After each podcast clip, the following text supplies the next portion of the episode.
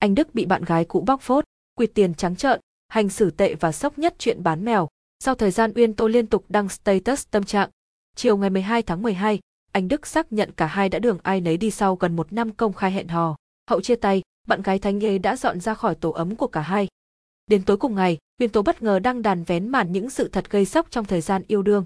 Bạn gái cũ cho biết trong lúc sống chung anh Đức đã mua hai chú mèo để cả hai cùng nhau chăm sóc, nhưng đến khi chia tay thì anh đề nghị Uyên Tô phải mua lại.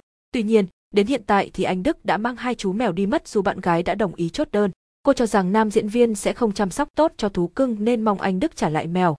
Đặc biệt nhất, Uyên Tô đã vô cùng bức xúc về chuyện anh Đức ép cô phải dọn ra khỏi nhà trong hai ngày, nếu không sẽ nhờ bảo vệ và cảnh sát can thiệp. Anh nói Uyên Tô chỉ có hai ngày để dọn ra khỏi nhà, nếu không anh sẽ nhờ ban quản lý hay cảnh sát khu vực can thiệp. Uyên Tô bận cả ngày để lo cho xong việc dọn vào nhà mới. Anh nói sẽ hỗ trợ Uyên Tô việc dọn nhà và tiền nhà, nhưng anh đã quỵt con số đó một cách trắng trợn, và cả tiền hàng của bản thân anh đang còn nợ Uyên Tô mà anh nói là anh sẽ chịu trách nhiệm cho con số đó.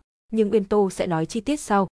Sau khi đăng đàn tố căng, bạn gái cũ của anh Đức chốt hạ một câu cực quyết liệt. Khi yêu anh Uyên Tô rất đàng hoàng và tử tế, thì mong khi chia tay mình cũng văn minh với nhau. Uyên Tô chẳng muốn mang những sự việc này ra nói, nhưng cách hành xử của anh tệ quá.